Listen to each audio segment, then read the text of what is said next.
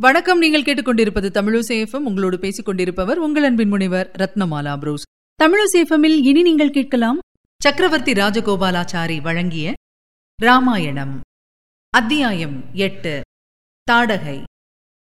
அன்றிரவு சரையு நதிக்கரையில் முனிவரும் ராஜகுமாரர்களும் தரையில் படுத்து தூங்கினார்கள். படுப்பதற்கு முன் விஸ்வாமித்திரர் பலம் அதிபலம் என்ற இரண்டு ரகசிய மந்திரங்களை உபதேசம் செய்துவிட்டு இந்த மந்திரங்களை ஜபித்தவனை எந்த தீங்கும் அண்டாது என்று சொல்லி ராஜகுமாரர்களை ஆசீர்வதித்தார். அடுத்த நாள் காலை எழுந்து புறப்பட்டுப் போய் அங்க தேசத்தில் காமாசிரமத்தை அடைந்தார்கள். அங்கே தவம் செய்து கொண்டிருந்த ரிஷிகளுக்கு ராமலக்ஷ்மணர்களை அறிமுகம் செய்துவிட்டு காமாசிரம கதையை விஸ்வாமித்திரர் சொன்னார். இதுதான் பரமசிவன் நீண்ட காலம் தவம் செய்த இடம். மதியற்ற மன்மதன் சங்கரன் மேல் பானம் விட்டு பகவானுடைய கோபத்துக்கு ஆளாகி இந்த இடத்தில் எரிக்கப்பட்டான். அதனால் இந்த இடம் காமாசிரமம் என்று பெயரடைந்தது. அன்று இரவு காமாசிரம ரிஷிகளுடைய அதிதிகளாக முனிவரும் ராஜகுமாரர்களும் தங்கினார்கள். காலையில் நித்திய கர்மங்களை முடித்துவிட்டு புறப்பட்டார்கள். கங்கை கரையை அடைந்ததும் அவ்விடத்திலுள்ள ரிஷிகள் அமைத்து தந்த ஓர் இடத்தில் ஏறிக்கொண்டு கங்கையை தாண்டி சென்றார்கள். ஆற்றின் நடுவில் ஓடம் செல்லும்போது ஒருவித பெருஞ்சத்தம் கேட்டு ராஜகுமாரர்கள் அது என்ன? என்று கேட்டார்கள். அது சரையு நதியானது கங்கையில் பாய்ந்து சேருவதினால் உண்டாகும் ஓசை என்று விளக்கினார். அவ்விடத்தில் ராஜகுமாரர்கள் இரு புண்ணிய நதிகளையும் தியானித்து வணக்கம் செலுத்தினார்கள். பரம்பொருளை தியானிக்க ஆறும் மலையும் மரமும் மேகமும் பயன்படும்.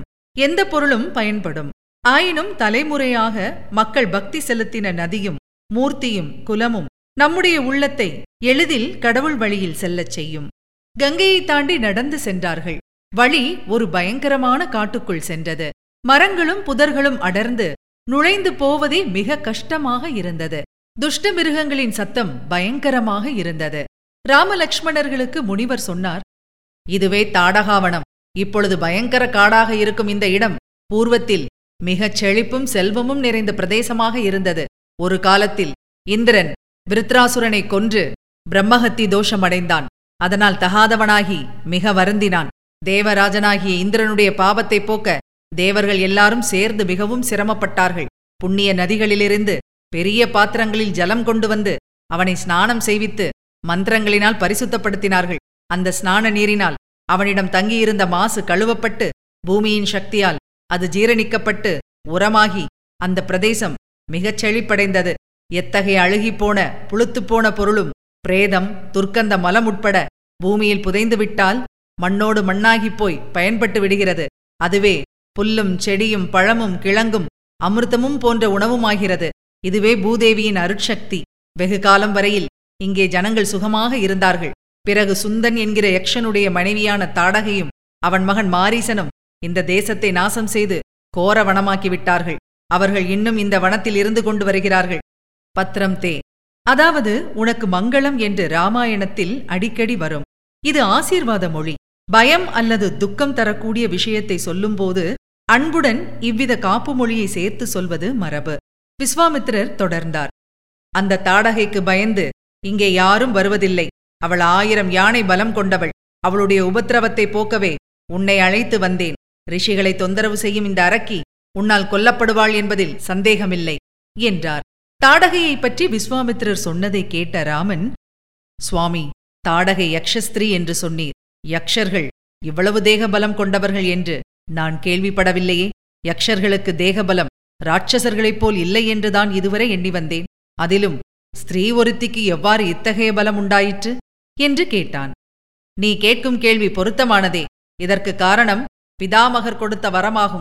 சுகேது என்ற யக்ஷன் இருந்தான். அவனுக்கு சந்ததி உண்டாகாமல் தவம் இருந்தான்.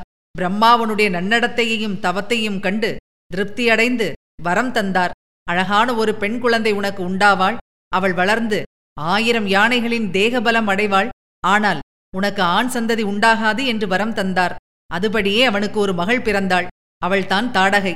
மிக சௌந்தரிய ரூபவதியான அவளை சுந்தன் என்ற யக்ஷனுக்கு கொடுத்து விவாகமாயிற்று. அவர்களுக்கு மாரீசன் பிறந்தான். ஒரு சமயம் அகஸ்தியருடைய கோபத்தினால் சாபமடைந்த சுந்தன் மரணமடைந்தான். இதனால் சுந்தனுடைய மனைவி தாடகையும் மகன் மாரீசனும் ரோஷங்கொண்டு அகஸ்தியரை எதிர்த்தார்கள். தேகபலத்தைக் கொண்டு எதிர்க்க வந்த அவர்களை அகஸ்தியர் சாபமிட்டார். அதன் பயனாக அவர்கள் நரமாமிசம் தின்னும் ராட்சச பிராணிகளாகிவிட்டார்கள் தாடகையின் அழகு தீர்ந்து போய் கோரமான ராட்சச உருவமடைந்து விட்டாள்.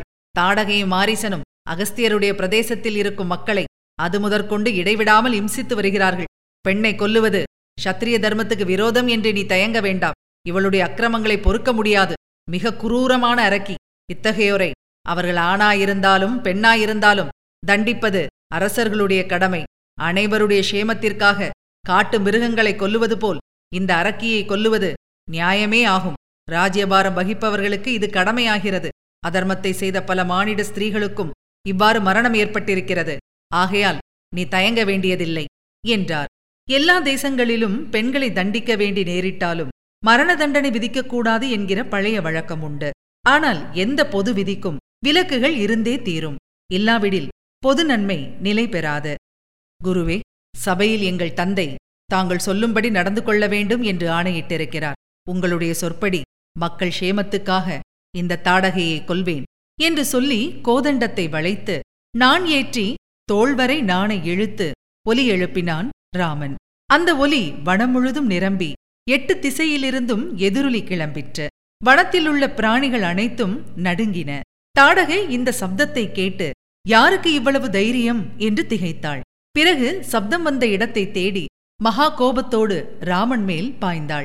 முதலில் கை கால்களை வெட்டிவிட்டு அங்கஹீனம் செய்தால் போதும் என்று ராமன் எண்ணி அவ்விதம் செய்ய பார்த்தான். ஆனால் தாடகையின் பாய்ச்சல் அதிகரித்தது.